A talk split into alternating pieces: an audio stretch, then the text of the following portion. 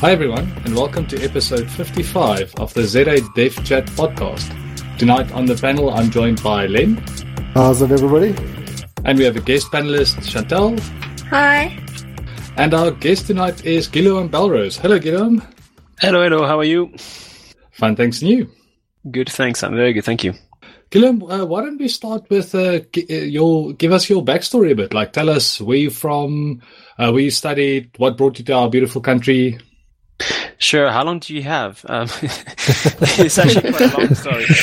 So, um, I was born um, a long time ago in a island in the Caribbean called Guadeloupe, which which happens to be part of France. It's actually a little bit of France, which is outside uh, by the Caribbean.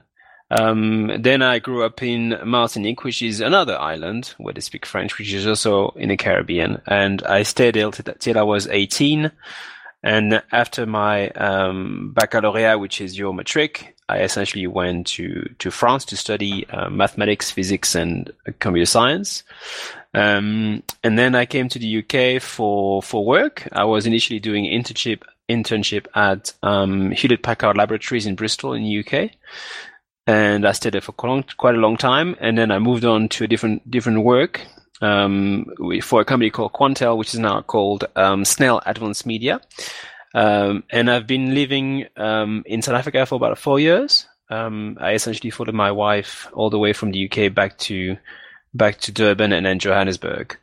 Um, I'm a software developer. I do a lot of work on distributed systems, web services, um, um, and also I, I, quite enjoy the DevOps side of things. So I do a lot of work, a lot of deployment work, and I essentially work from home for the company I was working for in the UK. So I get, I get, I get best of both, best of both worlds, really. Um, so that's my story, um, and I quite like South Africa. I think South Africa is good, is a, is a fairly welcoming country. People are very friendly. Um, the politics is a bit crazy sometimes, but it never disappoints. There's always entertainment. Um, uh, it's always entertaining. Um, and to me, South Africa is a bit like it's quite similar to where I grew up because where I grew up was also very mixed. You know, we had like uh, um, mixed race people, very mixed, um, and the weather is very similar. It's always very sunny and, and warm. So no, I quite like it here. It's a good place. Well, welcome. I must say it's it's quite nice to have you. I've seen over the last few years you've given a lot of talks at different meetups and conferences. Um, yeah, which has just been yeah, it's been fascinating. I remember as at DevConf you gave a talk. If I remember right, it was on QuickCheck and Haskell, or at least the bit I saw. That's what I remember seeing. Yeah, so that that particular talk was uh, the topic was property based testing, which um, which is a technique that comes from Haskell. Um, and the, the, the, I had some, some slides and some demos and, um, I wasn't using, I wasn't using Haskell. I was using Scala as a, as a way to demonstrate the principles, but the principles can be applied to, to many different languages. Um, um, like you get implementations in Ruby, you get implementations in, in .NET, you get implementations even in C++. So it's a, it's a good, I think it's a good technique to have in your arsenal of, of testing tools um, just as just normal unit testing is. Or um, I, I, think I went to your talk as well. You were talking about mutation-based testing, which I thought was pretty cool. And um, yeah, it was part of the continuous delivery talk. That's that's right. Yeah, and I thought that that's that's another thing to have in your on your belt. Yeah, I think in, in Ruby that one is especially useful. Um, I've still got to try it in other languages. I've only really used it in, in one project, and we kind of used it ad hoc. So kind of when you're done, you know, you think you're done, you've, you've got everything tested properly and coverage shows good, then it's like manually run the muta- mutation test and cry when it breaks your code still. Are, are mutation tests also a kind of generative test? No, it would more so.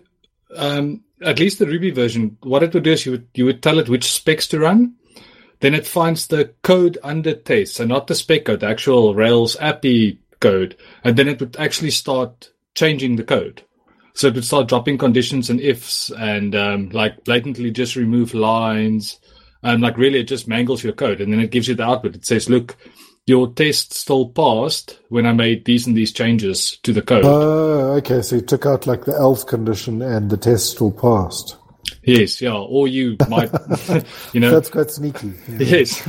So it's, it's So I think in a, in a like I mean, so Ruby's dynamic nature makes it a bit hard. Um, but I think another language like maybe like Clojure or something, it's got like a proper like easily passable and handleable AST. You can probably wreak even more havoc by literally rewriting the code with doing it.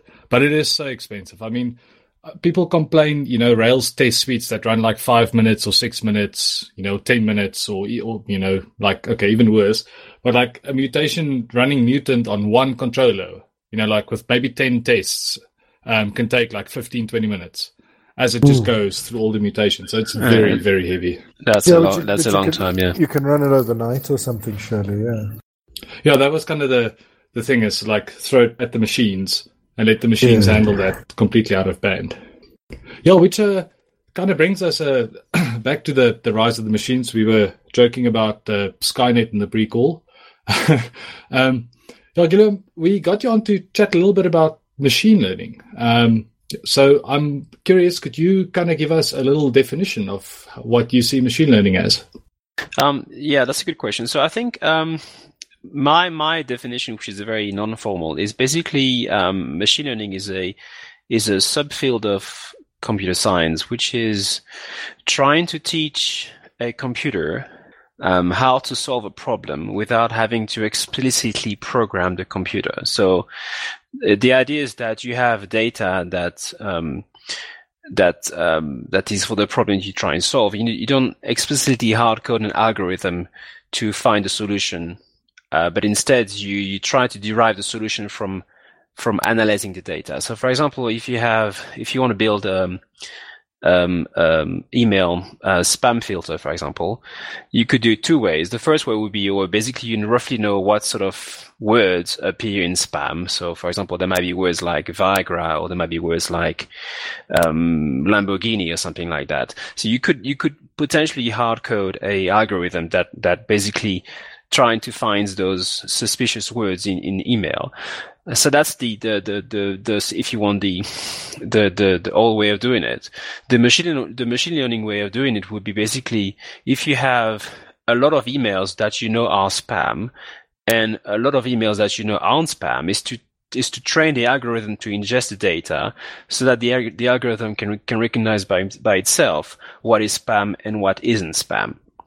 Um, uh, so that's roughly you know machine learning is basically teaching the computer how to to solve a problem by by itself by looking at the data. So, you, so would it actually create an algorithm, or does it just kind of tweak an algorithm? Okay, so you have classes of things. So, for example, to to give an example, a neural network is an is is a form of algorithm, right? Yes. Um, where basically what you would have to tweak would be the weight and the connections of the neurons. So those yes, those things, yes. the weights and the connections, are the things that the algorithm can learn based on the on the training set. Um, yeah. So, I mean, look, so you were mentioning emails, and you've got some sort of classifier like a Bayesian classifier. That's correct. And yes. that you would use the machine learning to, to input stuff into the classifier. That's right. So in the case of the Bayesian classifier, what you have to learn, you have to learn the probability of of of certain keywords being synonymous with spam. Yes. Um, so the algorithm, if you want, is fixed um, in some ways, but the the algorithm, the, the the parameters can be learned by looking at the data, the the training set. So okay. in, machine in machine learning, you, you essentially have um, two classes of um, algorithms. One is called supervised learning, where you basically um, you have um, training data which is labeled. So typically you have uh, email that is spam or not spam, or you have, for example, pictures of digits and you know this is a one, this is a two, this is a zero. So th- th- this is a labeled corpus and you use this label corpus to train the algorithm. That's the that's the supervised learning.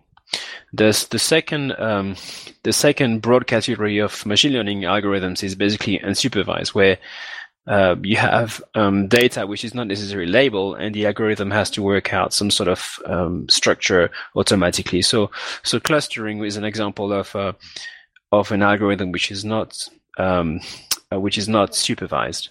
Um, so if you have a corpus of text, you can automatically classify the, the, the documents based on uh, f- certain frequencies of words. So, for example, you, t- you, you could automatically classify things which are politics against uh, science, for example. So that's that's an example of um, of a clustering algorithm. And then you get other other forms of algorithms which are called reinforced learning, which is a, a, a bit in between the two, where um, where the system is not supervised to start with, but it tries things out and gets some some some some form of reward. Um, and based on the reward, they can reinforce decisions that they've taken before.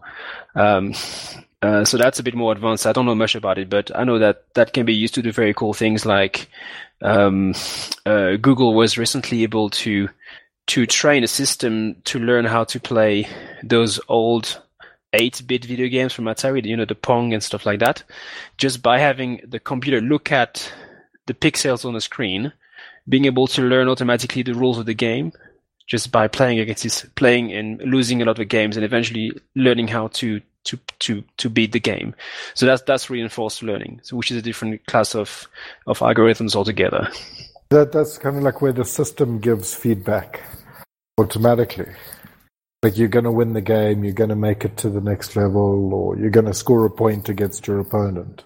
Like feedback's inherent in the system, sort of. Yeah, that, that's that's how it works. So basically, the the the system is looking at where the the, the ball is and where the racket is, and yeah. and it decide and it base and, and follow and maybe after a few seconds you get feedback saying oh you lost and and and the system is able to retrace the feedback to the position that that it was 15 seconds ago to de- to derive uh, like a, a reward function that that is used f- then for learning which is quite Im- impressive so i think i saw a, a video online or a blog post of the the machine playing mario brothers um the in an emulator and it just finished the game. And I was wondering how on earth they did that. It's like fascinating and scary at the same time. Yeah, so there's um there's a very nice article um uh, it's written by a guy who does a lot of JavaScript. He, he, he explains very well how to write a a um a Pong, the game of Pong, or how to write a program that that can learn how to play Pong by itself. Uh, and he does explain the theory behind it and, and how it works. And it, surprisingly, it's not very complicated. The math is not too complicated. And uh, if you look at the the the overall the, the underlying model is not complicated either. But when you put those things together, you end up with a solution that that that can can learn by itself almost.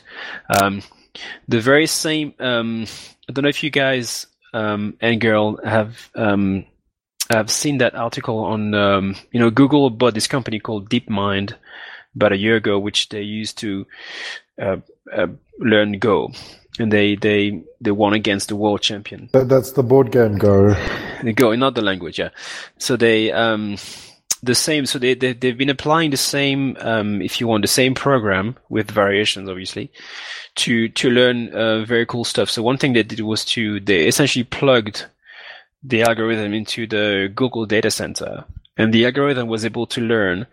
Uh, you know, a data center, in especially if you have loads of machines that consumes a lot of energy, you get cooling and um, all the rest of it. So the idea is to learn how to reduce cooling by controlling all the settings that the data center um, has, so like um, the temperature, the flow of air, and basically, Google was able to plug the algorithm into, into the control panel, if you want. And the algorithm was able to learn how to automatically control the, the data center, um, um, parameters so that it was able to reduce power consumption by like a huge amount of, of, of uh, watts, megawatts and they actually say they they reckon they actually save a lot of money just by having the algorithm do the auto tuning and controlling everything. So it's it's kind of scary in a Skynet way because the, the machine takes over the control of your data center. But um, on the other hand, it shows you that they they've built a model which is very flexible because the same model that can learn how to play Go can learn how to control the data center, roughly using the same um, architecture, which is which is quite impressive. Is this the the same stuff that they released in the open source. I think it's called TensorFlow. Is that right? So it's not quite the same. So Google is doing a lot in machine learning. So they have this, um, um, I think it's called DeepMind, which is this uh, almost division of Google that is doing doing all this um, clever machine learning stuff.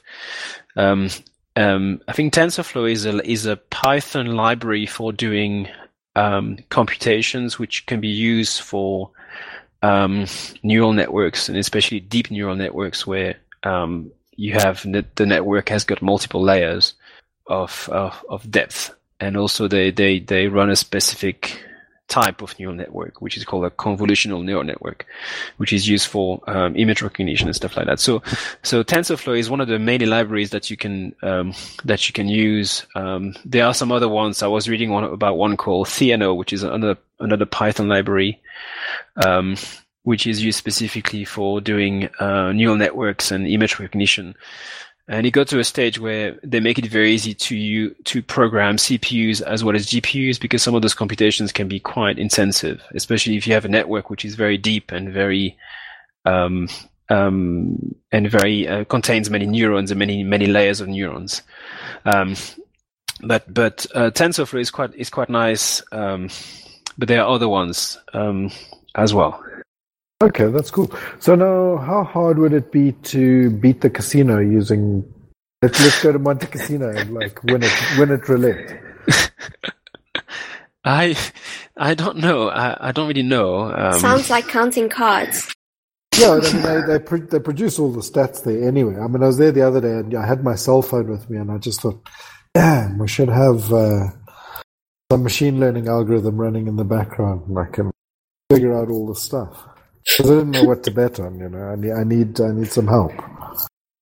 Uh, okay, so I don't know the answer to the question, but I think, I think, um, especially if you look at neural networks, they, this is, which is where all the exciting stuff seems to be happening, especially, uh, because you get companies like Google, um, Facebook, and to some extent, um, um, um, Apple, I suppose, where they have loads of data and they have loads of machines and they, they want to find out interesting insight from all this data.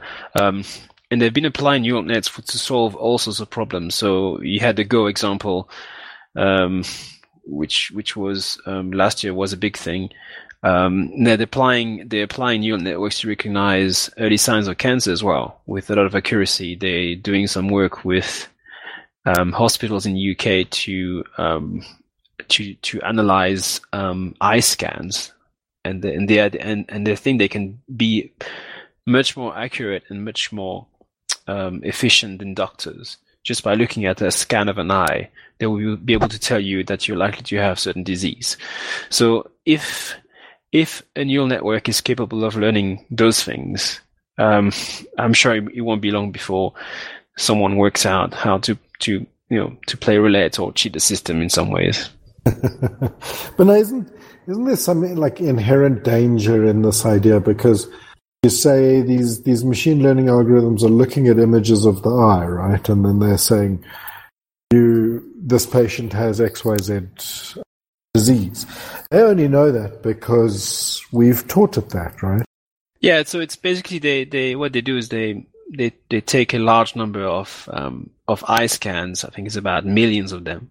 Yes. And together with the um, the doctor's um, diagnostics, and yes. the idea is that the, the network learns how to match a diagnostic with a particular image or a particular patterns in the image. Um, um, so it, it, it, it's not necessarily something that you see, but it could be a combination of things which, which which which appear together, or even better, it could be something that is not there. So uh, th- that's why neural networks is, is so powerful because it, it can it can learn at very high at very different levels of, of, abstraction. One abstraction is what you see, but the the other abstraction is basically shapes that you see in the image, and there might be an abstraction be on top of that that is the combination of things and so on and so forth. So yeah, there's a right there's you're right there's a there's a risk that um, that um, you end up training the system too much and um, and uh, taking taking decisions that poten- potentially could save or cost lives is quite is quite tricky. It's quite a tricky one. Yeah, yeah. I think it's that concept of um, garbage in and garbage out, um, and I think there was an example of a, a, a um, Microsoft's uh, Tay AI, which um, was like a chatbot um, mm. and people fed it um, like basically trolled the bot with horrible tweets and the in the end the bot w- became was sending out racist tweets and things like that it became a neo-Nazi bot in like 48 hours or something. It was so funny.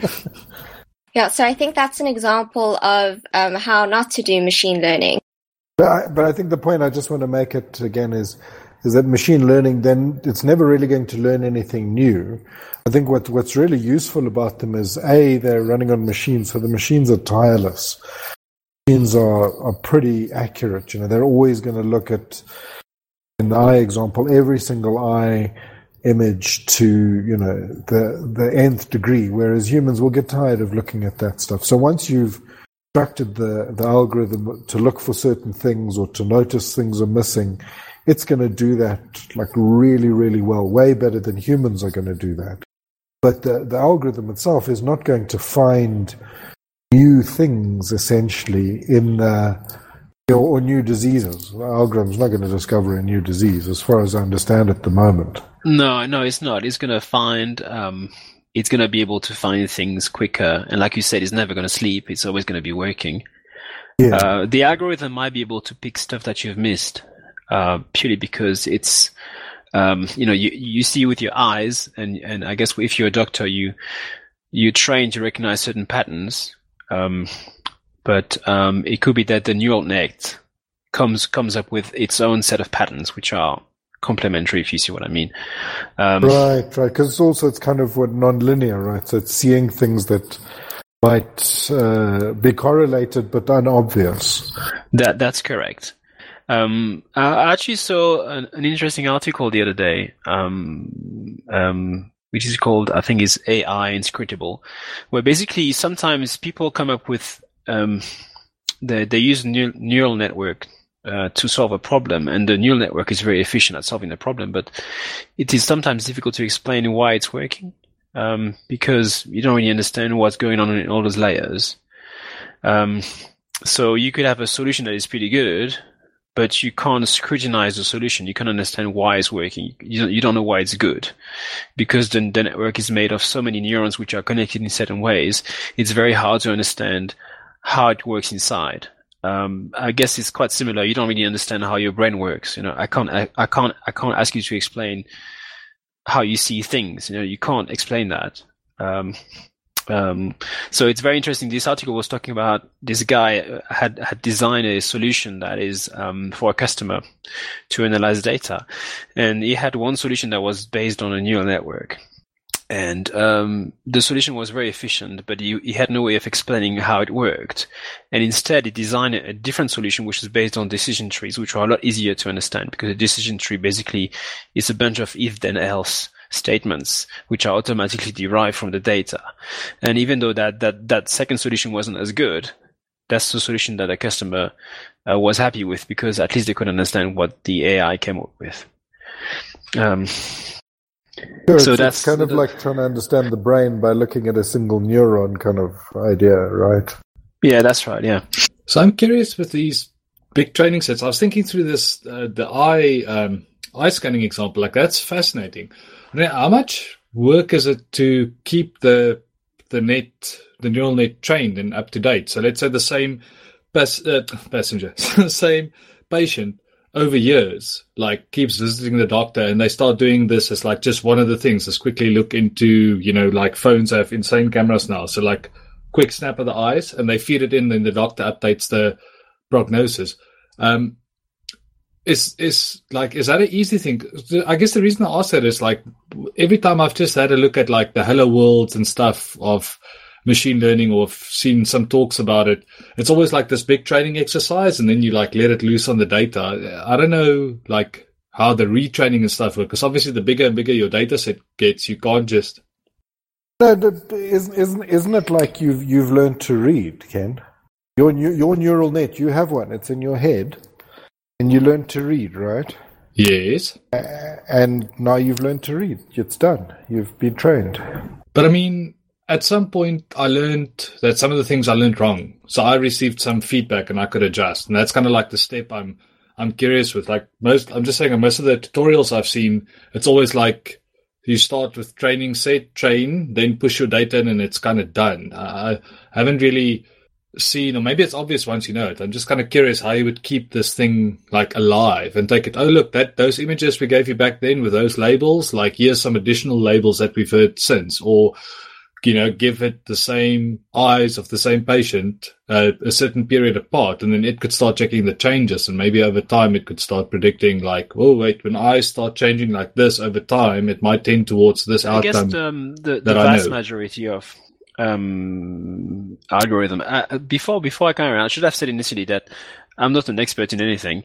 Um, so so bear with me. But but um, the, the the the algorithms which I've used are basically um, in the case of supervised learning, you always have a training set that you use to um, to train your algorithm so that you can learn the parameters, and then you have a um, a, a test set where you basically test that your training is correct and then and then you and then you let the algorithm loose in in in, uh, so typically if you have a spam filter for example you would have a bunch of emails which are spam or not spam. Um, you, you use a portion of that as your as your training set and then you, you you use another portion to test your algorithm once you've trained it. So you can tune the the, the parameters as you do that. You do that iteratively. And then once you've got your spam filter, then you let it loose using your email client, for example. Um, and at some point, essentially your, your client will stop flagging stuff as spam because some guy from Nigeria would have come up with a better way of spamming you. In that case, you have no way, no, op- no option then to go back to the training, the training um, bits. So you have to retrain your algorithm with, with the new, um, with the new entries.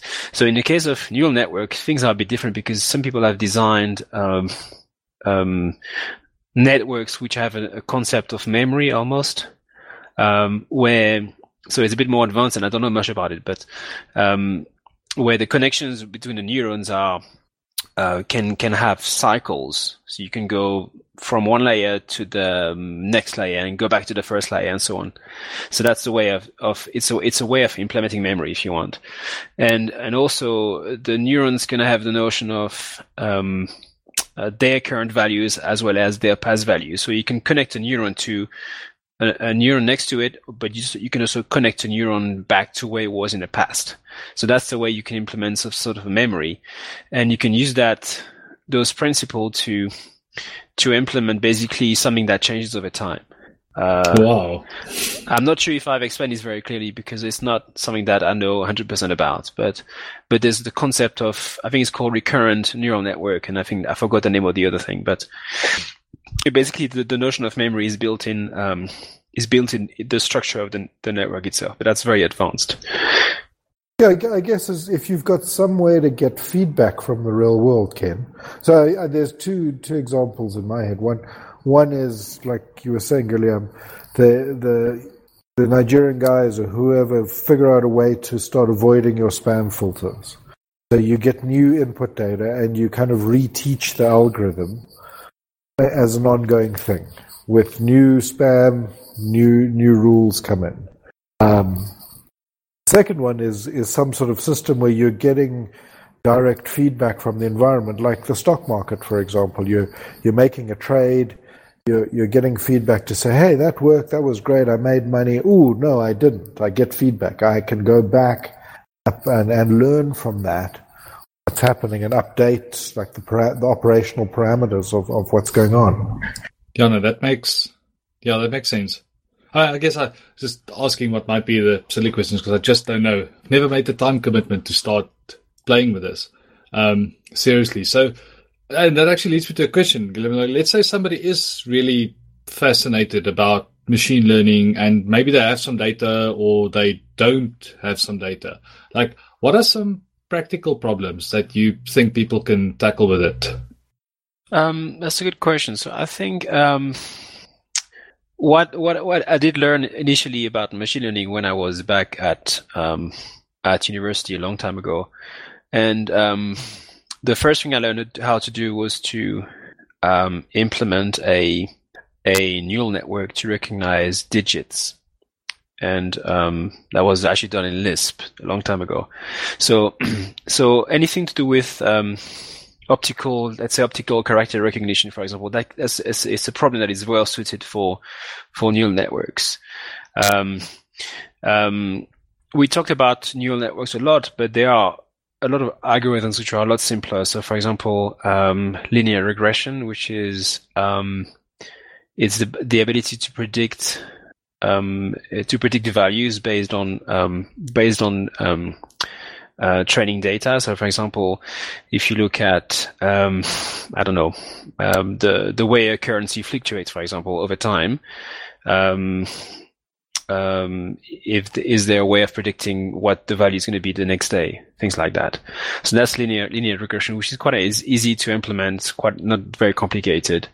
Um, the other one, which is quite complicated, quite simple, is um, is um, logistic regression, which is which is classification, which again is not very complicated. So if so, for example, uh, to give an example, um, um, if I were to ask you uh, what qualification you have, so what school you went to, mm-hmm. and and what sort of work you do now, I can derive a model that map the two together. So that if I if I were to meet someone in the street, ask them, okay, where did you go to school?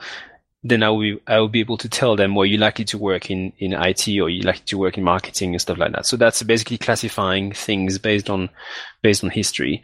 Um, if you want to learn about um, machine learning, I think the best course that I think most people agree on is the the course on Coursera by um, Andrew Ng. Uh, so Andrew is is the guy who actually co-founded Coursera. I don't know how many years ago, um, and he worked at Google. He worked. Uh, he's now working at Baidu, and he's he's like one of the. He's he's first of all a very good teacher. A, he's extremely good, and he's one of the experts in AI and he's put together this fantastic course on Coursera, which is about um, I think it's eight weeks long, and that that that course covers the bit the the machine learning from, all the way from the ground up. So it, it it explains the theory, it explains all the problems that you can solve with it. It explains um, the various algorithms, what they're good for. Um, uh, it explains um, um yeah, what you can use it for. And it, the, the course is very practical. It's all based on exercises. So there's a lot of theory, there's a lot of lectures with a lot of math, but also it's, of, it's also very practical. So you, you get to do exercises using um, MATLAB or Octave. So you have like a REPL-like interface to build machine learning algorithms from data sets, and you solve interesting problems. So um, um, if I remember, there was int- there was a problem of um, um, I think let me see, uh, predicting house prices based on the size of the house, things like that. Um, there was an interesting problem on um, anomaly detection. So let's say you have a data center, you, you, you monitor CPU, network, memory, and you build a um, you, over time you build a model of what you consider as being normal, and in and if a server starts um, um, showing some signs of not working properly, you can detect that automatically by by by virtue of it being outside of the norm. Um, the course covers neural networks. You learn how to recognize digits, um, how what what the applications of neural networks are, how you can use it to spot things into images, for example. Um, it covers a lot of uh, classification algorithms. So you learn how to do a spam filter, for example. It will talk, talk to you about um, the algorithms that Netflix and Amazon use to recommend movies and, and books and stuff like that. So which is called recommend, um, collaborative filtering. Pardon me. So you learn a lot of stuff, and it's a very good course. Um, and um, I think a, the course is a very good foundation. So you learn you learn the mathematics there's some of it's not too complicated. You learn the mathematics, you learn the, the, the, the, you learn the, the, the background, you learn the theory. And then once you've learned that, then you can go and pick up a framework like you can use Python, you can use Scala, you can use all sorts of frameworks to, to basically solve your problems. But I think it's good to have a very good foundation um, to understand what what those algorithms are capable of doing, and also how you can verify that they are, that you're working correctly if I, you know, if I were to, um, if you were into, if you were a developer, for example, I would say, okay, do that course first. That would give you a very good, a very good foundation, and then you can either carry on reading some more books or do more practical stuff. And there's no shortage of tools and frameworks that you can use. Yeah, it seems like the tools and frameworks are popping up the whole time. It's difficult to even keep up with the the hype. Yeah, I mean, um, uh, yeah, I guess if you um, so let's say if you're a Python developer, for example, people like NumPy, there's another one called Scikit, I think. Um, they are very good. They basically they, they provide all the primitives that you need to to be able to implement those algorithms.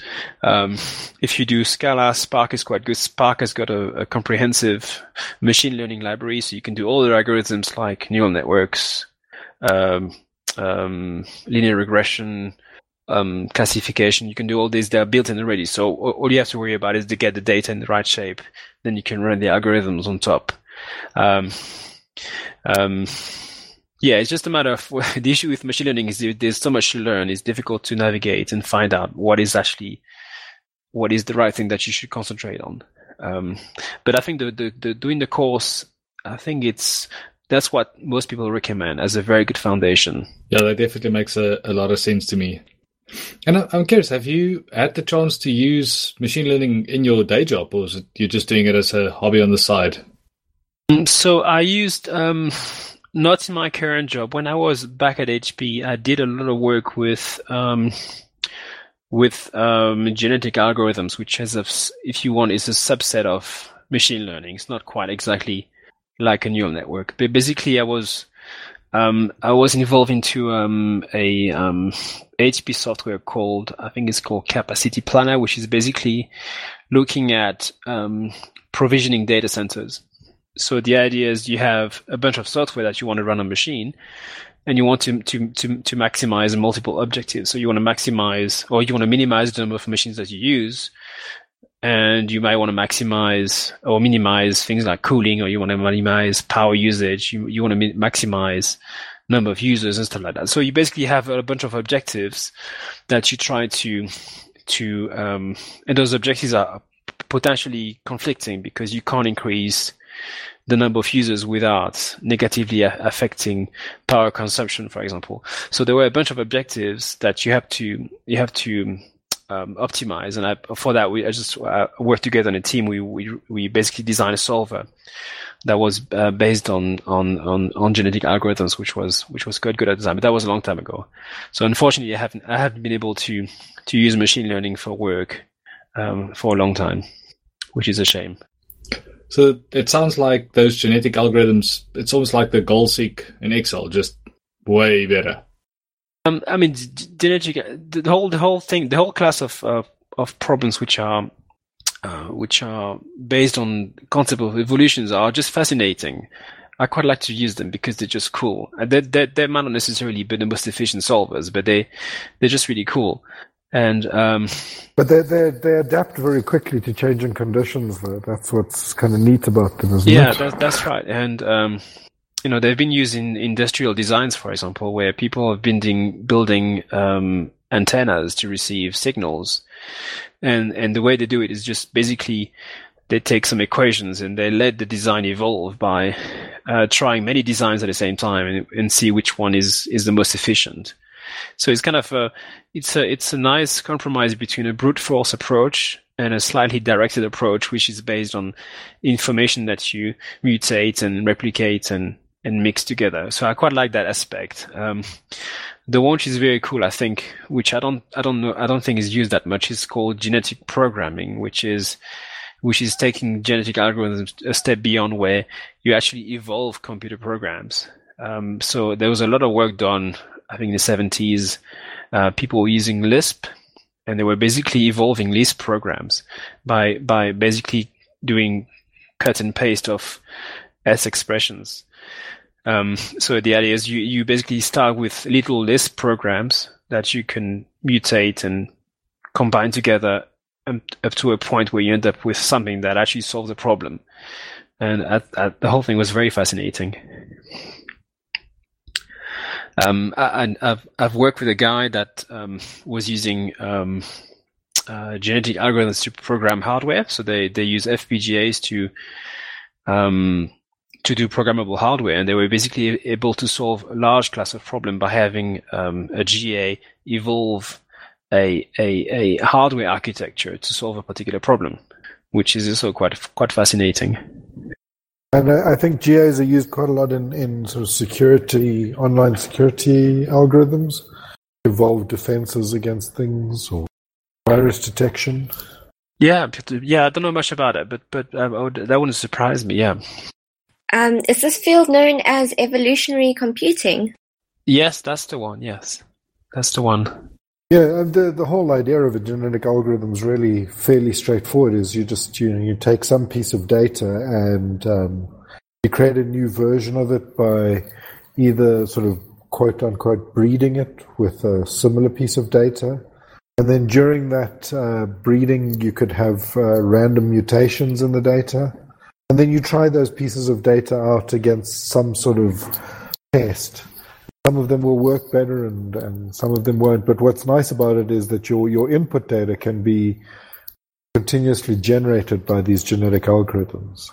Whether whether that input data is the design for radio antennas or antivirus stuff is is thing, but the actual algorithm is pretty straightforward. So it seems this kind of technology has actually been around for ages. Guillaume, you mentioned like from they were doing stuff in the seventies already with the genetic algorithms. Yeah, I mean, if you look at many good ideas in computer science are actually from the 60s and 70s. If you look at, if you look at functional programming, if you look at um, the actor concurrency, if you look at CSP, all those things, they've been around for a long time. It's just that people are um, slow at picking up, picking them up. But um, so uh, the the best example I think is neural network. A neural network has been around for a long time. I think it's 65, I think. Um, wow. But I think a couple of things have changed. I mean, the the first thing that have changed is the um, is the uh, the fact that nowadays you have a lot of data that you can use for your training set. So I was say I was taking the example of Google, Google has, has a vast amount of, of, data. They have labeled data. They have a lot of data, a lot, a lot of information about what people do because people, everybody use Google for stuff. So they have they, they have a huge amount of data that they can use to train their algorithm. Uh, and this wasn't the case before. Before, you know, th- there wasn't a lot of, of the data sets were not big. Uh, you know, when um, another example, Amazon also has a large data set because you buy stuff on Amazon or you or you look at stuff on Netflix, and every time you do so, that that's more data that that can be fed to the algorithm to learn what you you you are uh, you, you, might be buying or watching next. Um, so that's the, the, the first thing that has changed is the fact that there's a lot more data nowadays, which is which is of good quality and labeled so that you can use to train the algorithm. The second thing that I've changed is the fact that you know, um, nowadays computers are a lot a lot more powerful than they were in the 60s. Um, you get extremely powerful CPUs. Uh, you can run computational GPUs as well.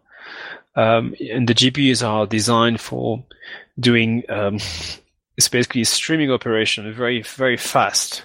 So the algorithm that the, the, GPU runs doesn't change; just the data streams through it. And if you can implement your machine learning pipeline that way, you get speedups which are amazing. Um, and also very efficient in terms of memory.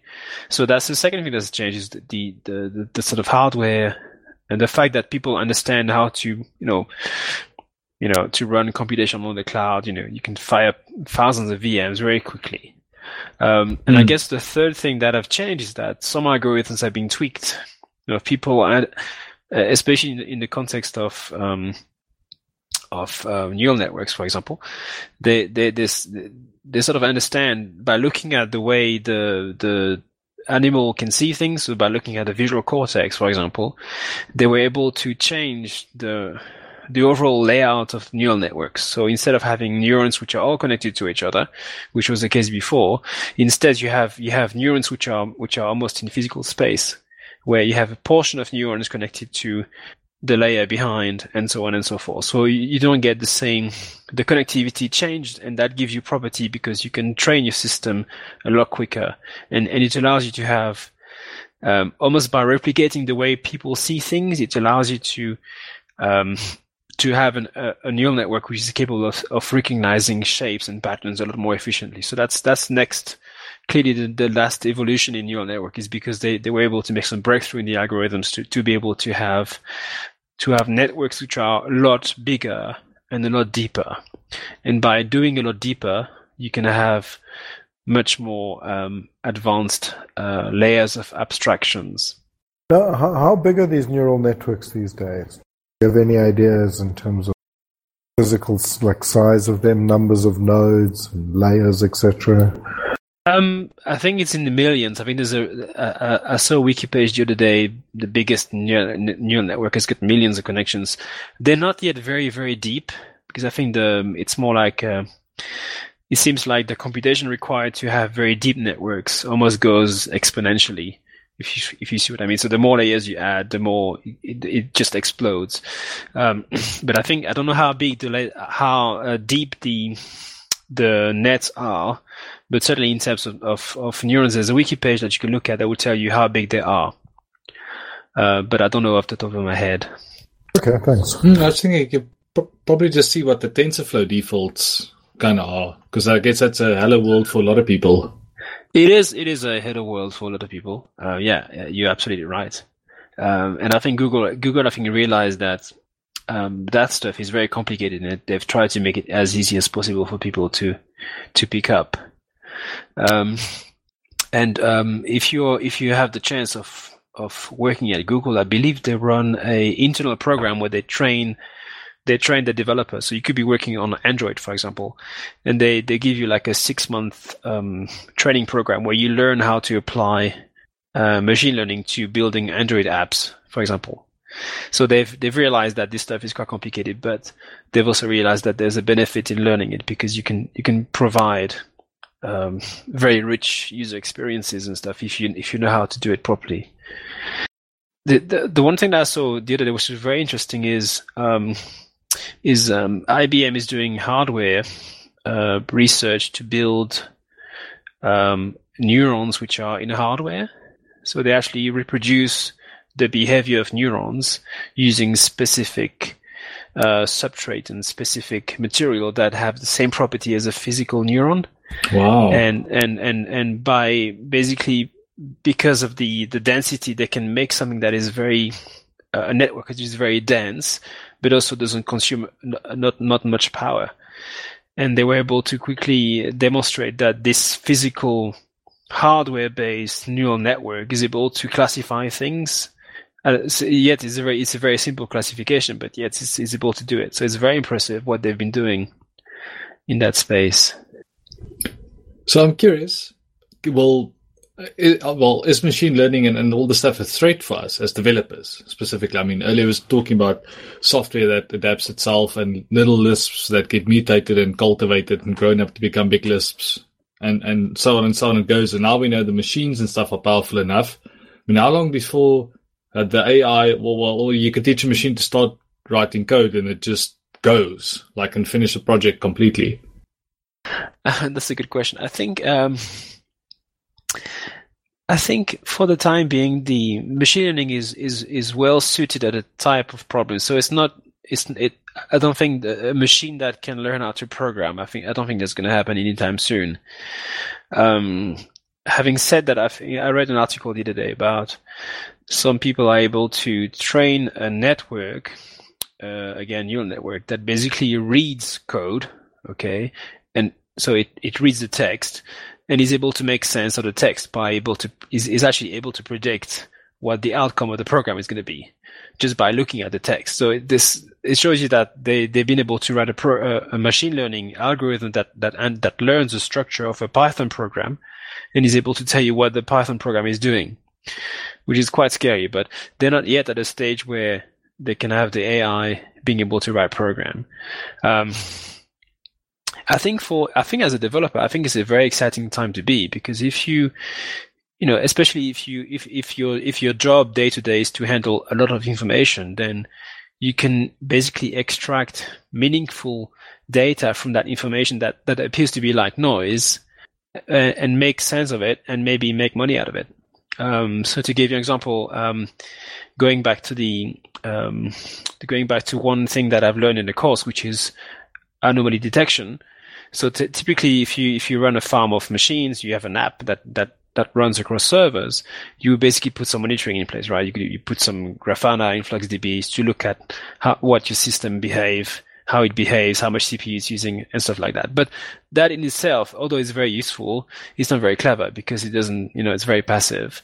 What you could do as a developer is to basically, um, you know, build a system that detects when something goes wrong by analyzing first of all how the system behaves when everything is okay, and then as soon as as soon as something goes out of the normal, then it will tell you. So it, it's as a developer, you can benefit from those those techniques that that that allow you to make um, allow you to make um, decision based on information, which is basically what it is. You know, you have a, you have a lot of data, but some of it is you don't use it because you don't really necessarily understand how to use it.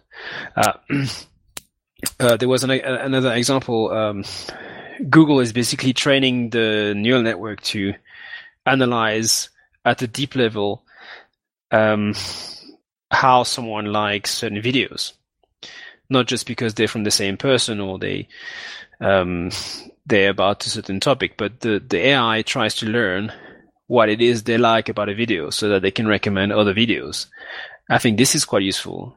Uh, and if as a developer you, you learn how to do this, then you know I think it would be very useful, very cool to, to be able to do that. So I don't think we're at a stage where AI is going to threaten us. I think it's more the case where you have to learn how to use it to to provide better user experiences, if, if you see what I mean. Mm, yeah, I do. I just needed to put that out there and and find out.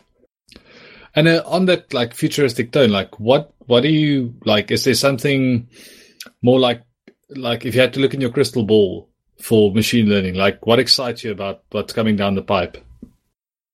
Um, I think clearly the, I think people are just realizing how much, um, I think how much power there is in um, in the neural networks. I think neural networks seem to be the place where all the stuff is happening, um, because they are so um, they're so flexible and they can be used in a in a wide variety of of contexts. Um, it's quite remarkable that uh, a structure that can be used to recognize numbers can also be used to recognize um, any shapes or even high level concept. And the same the same structure can be used to automatically control a data center. I think that's that's I think neural network is where I think people are going to spend a lot of time, a lot of money, and I think they're going to find hopefully a new breakthrough. Uh, potentially maybe is going to help them understand how the brain works and vice versa. So I think that I think that I think this is where um, where the exciting stuff is is all happening. Um, some of the other algorithms um, are not so exciting, I think, for me personally, but uh, that's just me. So I think what I'll do next, I would probably like to understand better um, the whole thing behind deep learning and and all those very those very those various kinds of funky neural networks and the stuff that they can do. Yeah, I think that um, neural nets will become like a standard part of our toolbox in the not too distant future. You know, Ken, we're writing a business app, and then on the side we want to do some analysis of customers or marketing data or something like that, and it'll be a natural step to reach for a neural net to do that. Yeah, there, there was um again uh, you you realize that that machine learning is very mainstream because every day there's a news article about machine learning. So there was one the other day that I read about a um, a Japanese cucumber farmer um, where um, this guy used to be um, he had a tech work before I'm not quite sure what he was doing I think he was a, a, an engineer and his parents worked on a cucumber farm and his parents were sorting the cucumber manually. And um, this guy um, found out about the, the TensorFlow, the Google Deep Neural Network uh, facility, and basically he implemented a a machine that sorts cucumber based on size, colors, shape, um, and so on. And he was able to do that using um, using equipment which is not too expensive, using a webcam. He basically was able to do face um, f- um, shape recognition to be able to sort that automatically cucumbers based on quality. And that stuff is, you know, this guy was not um, um, um, a computer science. He was just a guy with an engineering background, but he was able to quickly pick that up and use this, the service provided by Google to build something very complicated. So I think the future, I think, is bright for people that have good ideas. Uh, there's a lot of tech out there, uh, a lot of loads of tools, lots of frameworks. Uh, you don't have to build everything yourself. You can use stuff that exists already. But as long as you have an idea, then you can pretty much do anything, which I think is uh, quite exciting. Yeah, that does sound quite exciting, I must say. Cool. Well, we're getting close to time. Is there anything else that's important that we need to cover about the topic? Questions we didn't ask? No, I think we've covered quite a lot. I think um, the best advice I can give people is to is to um, is to do the, that course, and and and once you've done that course, um, then it will open up all sorts of possibilities for you. You can carry on doing more calls, get more books, but at least you want you will understand that machine learning is not that super abstract and complicating thing. It's actually based on, on on some theories which are quite sound and, and quite quite easy to understand once you get the math sorted. So that's my, that would be my advice to basically do the course so you can get a good grounding and then carry on um, exploring whatever avenues that you want to have, explore. Awesome. Well, I think we'll have that course in our show notes for sure. Yeah, definitely. And uh, also, uh, a while ago in episode 43, we had uh, Rochelle and his team from Entelect on talking about the Entelect AI Challenge. That actually finished just last week as we're recording this. So it'll be a little bit out in the future, but I guess, um, yeah, I would encourage people to go look at some of the games, the bots people built to see what they actually did. It'd be interesting to see what kind of um, algorithm won the match uh, in the end. So, yeah, I, well, I guess for that, um, thanks, Guillaume, for, for, for your time. It's been fantastic. Um, oh, thanks for having me, guys. Thank you. Oh, it's been great. Um, let's let's uh, do some picks. Um, Len, can I put you on the spot? Yeah, sure. I went. I've been looking recently at that uh, Clojure bot. I think it's called Yetibot. Get it to sort of interact with infrastructure and uh, back and all this sort of stuff, and it's very cool. And if you're looking at learning Clojure and things, and I guess you could add in some machine learning there as well if you wanted. but yeah, Yetibot. Chantal, do you have any picks? Um, yes, I have a book recommendation. Um, it's a book called Design for Hackers by David Kadavy, and it's basically um, about web design, and it describe um, it describes things based on design principles using classic art as ex- some examples and some existing websites, um, such as um, Mailchimp, for example. Yeah. Oh, that sounds like a book I need at the moment.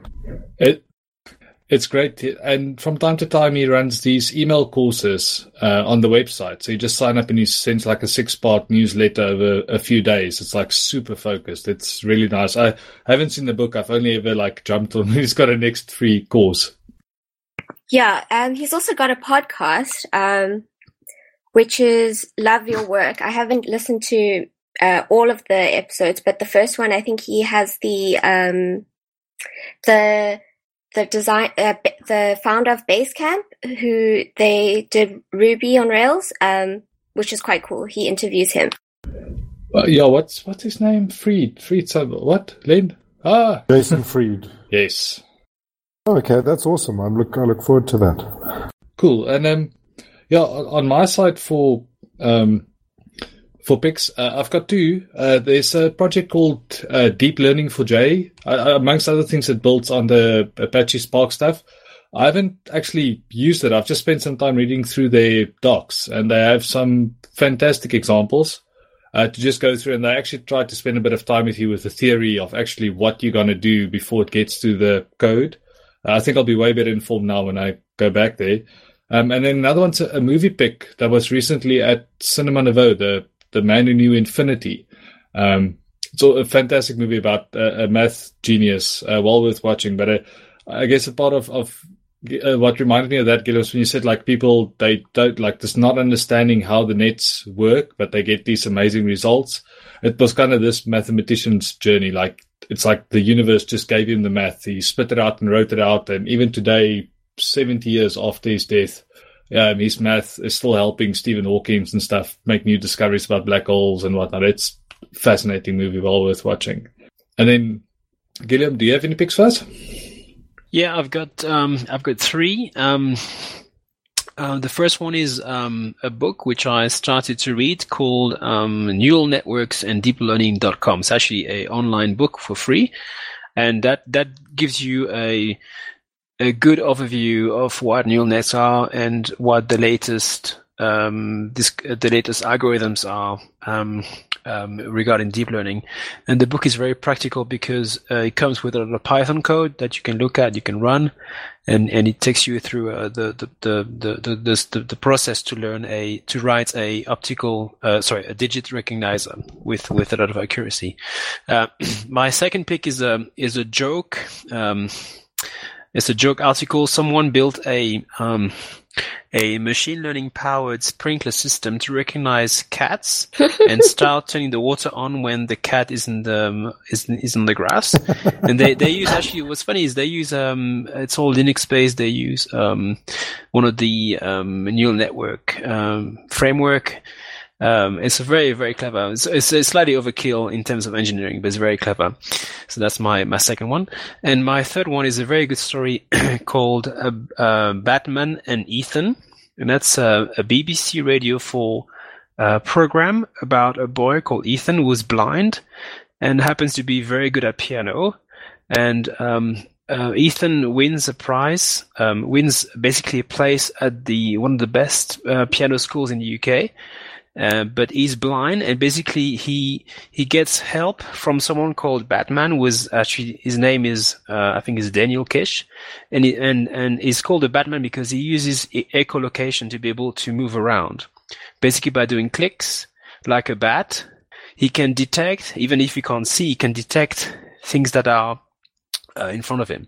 So basically, Batman teaches Ethan how to basically walk and be completely independent by using echolocation, which is very, very very impressive. That's so it's a good it's a, it's a good amazing. story. It's, it's, a good story. So it's a BBC Radio 4 um, program that I've learned I've listened to a while ago. Oh, so it's based on a real story. No, it, the guy is called the Batman. So he actually runs. Um, he, he teaches blind kids, blind people, how to see with echolocation, just by doing by doing clicks. He's able to uh, reconstruct in his brain the physical layout of a room and that's amazing. So um, um, it's it's it's it's one of those things that is amazing about the brain is the, the ability to to learn new things. Wow, that is uh, incredible! Just just by using all the senses. Yeah, once you get into this machine learning stuff, all the rest, you know, all the day-to-day work sounds a bit boring. You know, uh, I've got to do some angular some angular work tomorrow. It's like, mm. yeah. Yeah, well, all, all the best uh, for the Angular work. yeah, no, I mean, thanks again so much for your time sitting so late with us on a Monday night, sharing all this awesome stuff with us. it was my pleasure. It was good to to be to be invited. Thank you. Very much for coming. Thank you. Cool. And with that, cool. uh, everybody can say goodbye. Cheers. Good night, everybody. Bye. Au revoir.